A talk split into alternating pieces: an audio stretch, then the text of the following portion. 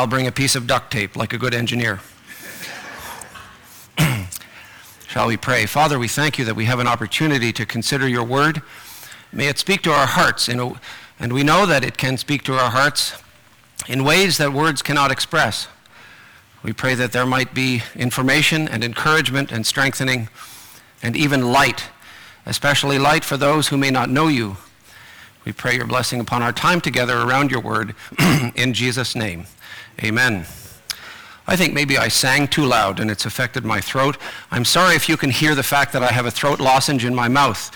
I actually don't like it when people talk to me when they have something in, in, their mouth. I'm sorry I'm doing that to you. I have to, I have to have something there. My message this morning is on the subject of confession. Confession. We will consider three people Nathaniel, Simon Peter, and Thomas. Some time ago, we thought about some men that were unlikely candidates to become Christians. They were unlikely to be converted, as you might say, from an earthly measure, but they were. God, God's power and God's Spirit can change lives, even lives of people that you would not think might ever change. These confessions of these three men in your New Testament are also interesting because of who they are coming from and that the fact that they are very ordinary men, ordinary people. They are not learned people, they are ordinary people. We should take some encouragement from that. There is, however, in looking at these confessions, consistency of meaning, consistency of experience, and consistency of heart and mind that we can take instruction from. When a person is saved, they make a confession, but you know, if you are a believer, you also carry a confession. You continue on with your confession. And that is a very interesting concept to me we will read verses that speak of holding fast to your confession. How interesting. We might associate confession with getting saved and being saved. The Lord got hold of my life in 1977, and I need to hold fast to the confession. We also need to be encouragement, and there is encouragement to be had, of course, in the scriptures. Um, it's interesting. M- my wife and I have been doing ESL, and it's just also my sort of the way my brain works that I'm interested in taking apart words. And the, the science or study of the taking apart of words and their origin is called etymology. I've always, if you want to do that, you know, these days you can go etymology confess, and you get goodies, you get interesting things that make you think about the core meanings of things. In your Greek New Testament, when you read confess, homologesis, that right away should say something to you because you can recognize homo and you can recognize logic. You can recognize, actually, in the New Testament, the concept of um, logos goes back to something more in the spirit and meaning of meaning the idea of a word as a typed word, that is a different word in your Bible. That is rhemata. The word for meaning is logos, from which we get words like logic. In terms of how it came to our language, it did not come to our, our language via Greek, although many words do. It came to our language through Middle French, previous to that Latin, confessus, confessus past participle of confiteri, to acknowledge. The con, in general, as a Latin prefix, means along with, and the fitiri expressing to declare or to avow. To declare or to avow something, but not just to do that, to do it in the sense of along with. In other words, there is something in your heart there is something in your mind, and you speak of it.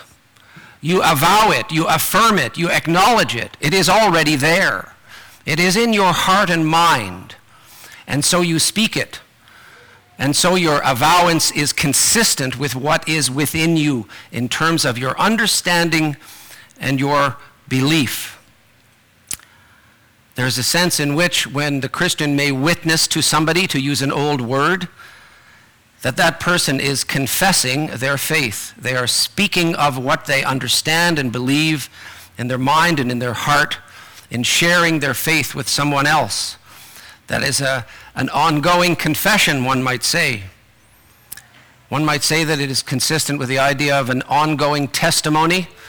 I, as I say, became a Christian in 1977 at the end of my, the, the middle of my fourth semester in engineering school. And the uh, profound emptiness of the world's philosophies and the meaninglessness of my life were a couple of things that pointed me in God's direction. And there were people that God used in my life to witness to me, to confess their confession to me. And that affected me. It affected how I thought. And it put me on the road to finding Christ myself.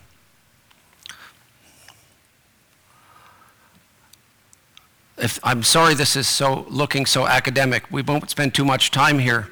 The, um, the English language, as one of my brothers said the other night, is a bit of a nightmare, no argument there. All languages have their sort of problems. As you know, my wife is Chinese, and the Chinese written language, now there's a problem. um, the Chinese language has more homophones than any other language, that is, words that sound the same and mean something completely different. In fact, there are less than 900 distinct sounds in Chinese. And how you can turn that into tens of thousands of concepts and words is amazing. So we do have homonyms like seen and seen, and we have synonyms like shut and close. But when it comes to homologs, the core idea there in your Bible. You cannot find that in common speech. You have to go to science like biology and chemistry because in those sciences you can see the idea of the mirror, mirroring, that's a hard word to say, mirroring of molecules and genetic sequences. And in the sense that they are mirrors of each other but displaced from each other, they are homologs. They are in a greater whole, but they are, in a sense, reflections of each other. That doesn't quite work, does it, in our concept this morning? If you have in your mind a concept, in a sense, what it is is an analog of what is in your heart. There is some correspondence with, between the way that you are thinking and the way that you are feeling. So it's perhaps somewhere in between an analog and a homolog in terms of a confession. Who are the people that I want to speak about this morning? Nathaniel, Simon Peter, and Thomas. Before doing that, I want to talk a little bit about a realm of theology known as soteriology, uh, based on what you might say is a very famous verse amongst Christians and within Christian teaching, and that is Romans chapter 10, verse 9. And I will close this morning with an application or, or two.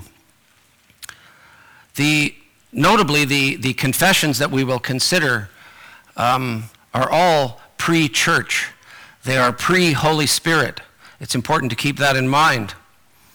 Um, two of them are pre resurrection.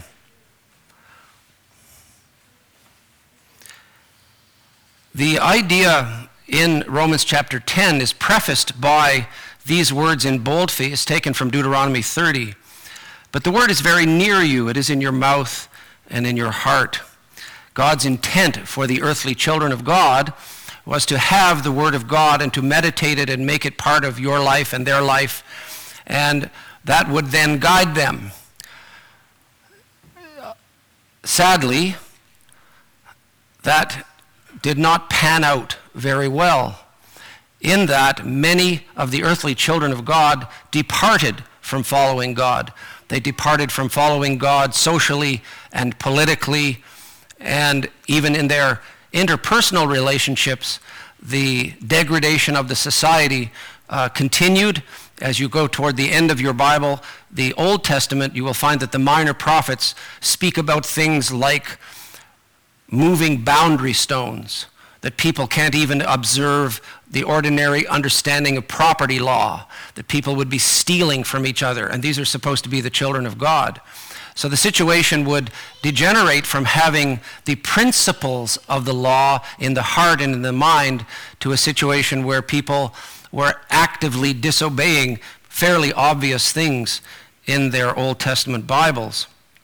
And the I believe that part of the beauty of this chapter and part of the, the, the thrust of Paul's message in Romans 10 is that the word that the Jew had was a written word and was an instruction. And as, in, as happens frequently in the book of Romans, Paul's argument is how much more? How much more for you? You have more than just a text, don't you? Therefore, you should live like this. Therefore, you should understand like this. Therefore, your confession should be thus. So these uh, words preface my Romans chapter 10, verse 9, which is a key verse this morning.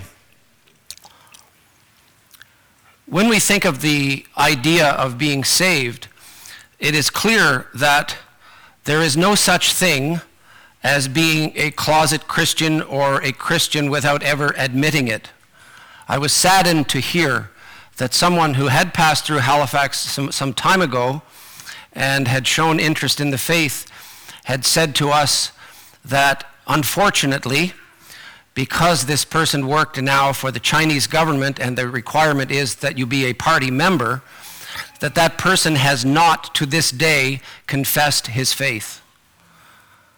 Unfortunately, there is no such thing as a hidden faith. Baptism is known in theology and in, in your Bible and Christian teaching not to be a prerequisite of salvation. It is possible to become a Christian and never be baptized and still be saved. That is conventional Christian doctrine. On the other hand, a person who has an opportunity to confess their faith must do so. Because if you confess with your mouth that Jesus is Lord and believe in your heart that God has raised him from the dead, you will be saved. For with the heart one believes and is justified, and with the mouth one confesses and is saved. There's no such thing as a hidden Christian. That is my theological preface. It is also uh, for us before our very eyes in our New Testament, coming from the Lord Jesus himself in Matthew 10, where it says, So everyone who acknowledges me before men, I also will acknowledge before my Father who is in heaven. But whoever denies me before men, I also will deny before my Father who is in heaven. There is no such thing as, as a secret Christian. The first person of the three is Nathaniel, often associated with the name uh, Bartholomew in the, in the book of Matthew. But um, this disciple, who became one of the sent ones, one of the apostles, uh, is believed to have reached out to Armenia in terms of the outreach to the world, and um, possibly to India, although it is well known that Thomas did go to India. Where is, the, uh, where is some of the instruction that we might take from this confession? Let's just look at this passage quickly. Philip found Nathanael and said to him, We have found him of whom Moses in the law and also the prophets wrote, Jesus of Nazareth, the son of Joseph. Nathanael said to him, Can anything good come out of Nazareth? Philip said to him, Come and see. Jesus saw Nathanael coming toward him and said of him, Behold, an Israelite indeed, in whom there is no deceit. Nathanael said to him, How do you know me? Jesus answered him, Before Philip called you, you were under the fig tree. I saw you. Nathanael answered him, Rabbi, you are the Son of God. You are the King of Israel. Jesus answered him, Because I said to you, I saw you under the fig tree, do you believe? You will see greater things than these. And so we have the presentation of a man who had a prejudice. And we live in a world in which there are many prejudices. And many people have preconceived ideas about God and about the Lord Jesus Christ. And it was good that Nathanael set them aside. It was good that he inquired. It was also good that there was someone to point him in the direction of the Lord Jesus Christ. That being Philip. Philip influenced this man who was skeptical and had a prejudice. But he says, Well, let me set aside my skepticism and my prejudice and make inquiry here. And he is greeted by Christ. And then he is, you might say, struck by Christ. And I think that's a lovely vignette of what can often happen when a person comes to the Lord. They need someone to point them in the right direction. They need to set aside their prejudices and preconceived ideas and skepticism. And if they do, if they do, and they encounter the Lord Jesus Christ, things will happen. Things will happen. Uh, it's, it's almost an amusing account in the sense that the way that the Lord Jesus reacts is to say, This is such a tiny thing, and look at your reaction. In some sense, this man who may have been studying the Word of God under the fig tree as a good Jew, in fact, there is a metaphor for sitting under the fig tree amongst Jewish scholars that is that has the meaning a place of studying the Word of God, to sit under the fig tree. I saw you. I saw you. He's a seeker. He's a genuine seeker. He's a knowledgeable seeker. He thinks about who the Messiah could be. And someone points him in the right direction in spite of his skepticism and prejudice. And a very, very simple thing, a very, very simple thing strikes him that the Lord Jesus knows him before he got there. And that is true of everyone. The Lord Jesus knows you before you come to him. He knows you better than you know yourself. And so it is a lovely picture, a lovely picture of what one might say is a naive person from a spiritual perspective who is not even born again. He is not formed spiritually, but he has come and he has acknowledged. And so he begins a journey which will be far beyond anything that he remotely imagined. Isn't it interesting when you um, go jump ahead to John 14 and you think of Philip? Well, Philip was the guy that pointed Nathanael in the right direction. And this same Philip, after listening to the Lord Jesus, says, as it says here, you can see at the end of verse 9, Show us the Father. That's what he requested. Lord, show us the Father. That's quite amazing to me. I mean, you think of a man who had seen thousands of people being fed, who had seen blind men given back their sight, who, saw, who knew of Lazarus coming back from the dead. And in spite of all of these, you might say, inexplicable events, these miracles, he would say, Well, I'm not there yet. I need you to show God to me. This morning we considered the prophet Moses, who was tasked with leading the earthly children of Israel. And God said, Yes, in spite of everything, I will go with you again. And then Moses said, Show me your glory. He personally needed the spiritual boost he personally needed that experience of God impacting him personally in order to continue to lead those people. I can understand that. In living my Christian life, there's one thing that keeps me going, and that's God Himself. It's true that Christians can encourage me. It's true that singing can lift my heart. It's true that teaching can enrich my mind so you begin to get the, the, the sameness of the uh, head and the heart in the confession. But the experience of God Himself is between me and God, and there is no substitute for it. So, in a sense, we might forgive Philip for his uh, skepticism and his desire for an experience of God at a personal level.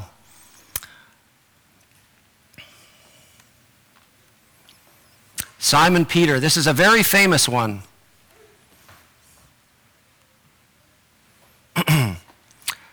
Matthew chapter 16. And he, Jesus, asked his disciples, Well, who do people say that the Son of Man is? And they said, Some say John the Baptist, others say Elijah, and others Jeremiah or one of the prophets. He said to them, But who do you say that I am? Simon Peter replied, You are the Christ, the Son of the living God. And Jesus answered him, Blessed are you, Simon Barjona, for flesh and blood has not revealed this to you, but my Father who is in heaven. And I tell you, you are Peter, and on this rock I will build my church, and the gates of hell shall not prevail against it. Peter's confession is the same one that is needed of everyone. Peter's confession, in a, in a sense, um, the, leading the way for all of us to make the same confession. Everyone and anyone who wants to come to Christ needs to make this acknowledgement, this prototype acknowledgement. It has nothing to do with the Pope. I can assure you it has nothing to do with the Pope.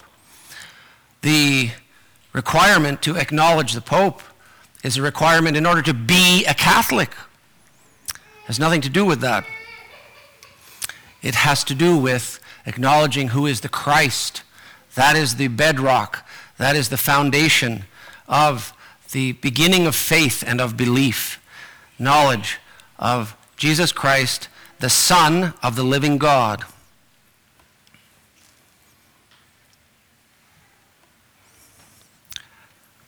Rock. The word rock appears 32 times in the book of Psalms, more than any other book in the Bible. How is it used? Is it used in the geologic sense? No, it is not used in the geologic sense. It is used in the figurative sense by David, who says things like, I love you, O Lord, my strength.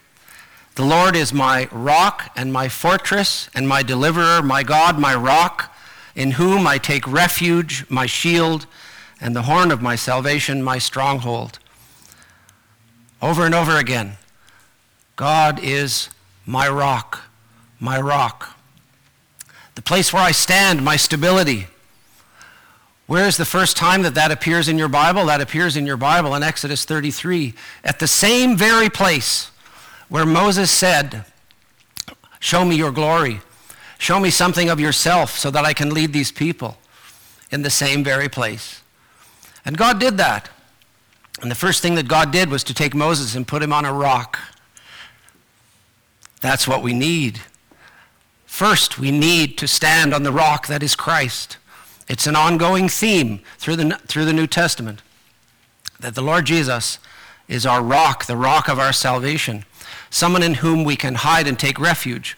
Because the second thing that God did, you may, you may know the hymn, He hideth my soul in the cleft of the rock direct reference to Exodus 33 because that's what God did next. He put Moses in the cleft of the rock, that hiding place. And the Lord Jesus is indeed the hiding place of the believer. Paul could say, For your life is now hidden with Christ in God.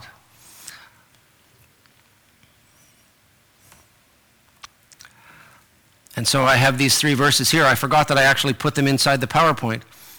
Exodus 17, speaking of the water coming out of the rock.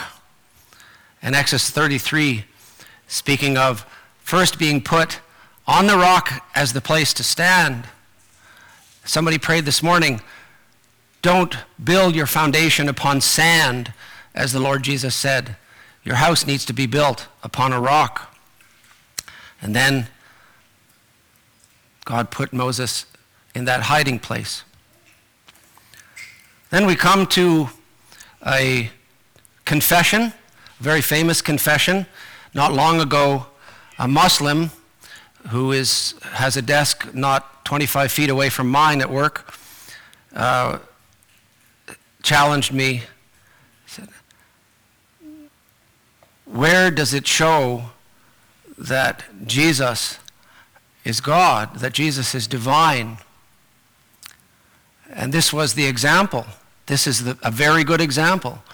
Because what we read here is a confession that Jesus did not refuse or deny, he accepted it. I'm sure you know the story. It is not a story, it is a historical account. Thomas knew that the others had seen the risen Christ, and he said, I'm not, I can't, I can't buy that. I may have seen a lot of things, but I can't buy that. Unless I see the holes, unless I see his pierced side, I'm not buying into this. Eight days later, his disciples were inside again, and Thomas was with them. Although the doors were locked, Jesus came and stood among them and said, Peace be with you. Then he said to Thomas, Put your finger here and see my hands. Put out your hand and place it in my side. Do not disbelieve, but believe. Thomas answered him, My Lord and my God. Jesus said to him, Have you believed because you have seen me? Blessed are those who have not seen and yet have believed. I can uh, vouch for the last statement. I didn't lay eyes on the pierced hands of Christ, but I believe. I believe in the risen Christ. It is my personal experience to be ministered to by Him every day. And so I enjoy that blessedness, and that blessedness is available to anyone and everyone. Let's think for a moment about a couple of applications, and then I'll be done.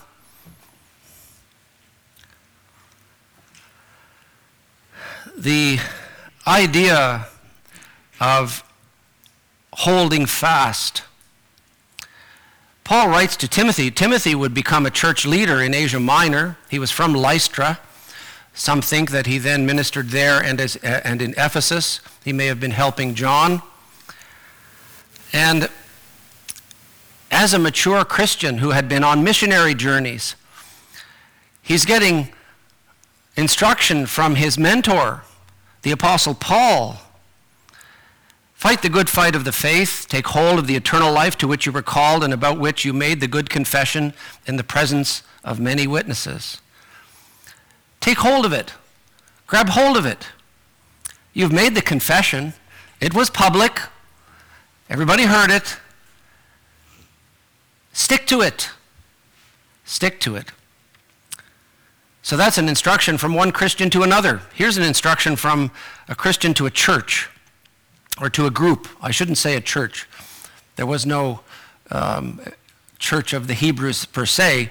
This is a general epistle but it applies corporately to Christians, not to an individual. Since then we have a great high priest who has passed through the heavens, Jesus, the Son of God. Let us hold fast our confession.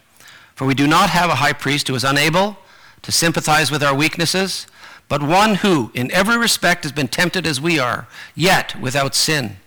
Let us then, uh, with confidence, draw near to the throne of grace, that we may find mercy and find grace to help in time of need. Amen. Let us hold fast our confession. The idea of understanding something in the depths of your heart, understanding it in your mind, that's uh, perhaps valid enough. But you know, salvation transcends these things. It transcends what you understand as your heart. It transcends what you understand as your mind. Because when you are saved, the Holy Spirit gives you light that you will not get any other way. But having been given that light, we are instructed to hold fast, to hold fast, to hold on, to take hold. Take hold, hold fast. I looked up the meanings of these words. The idea of taking hold can be linked more to the idea of continuing to adhere to adhere, to stick to, right? To adhere.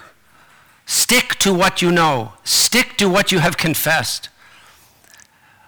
I don't know, sometimes Christians are like, I've been on a missionary journey. What do you, what do you need to tell me that for? There's nobody that's immune to failure.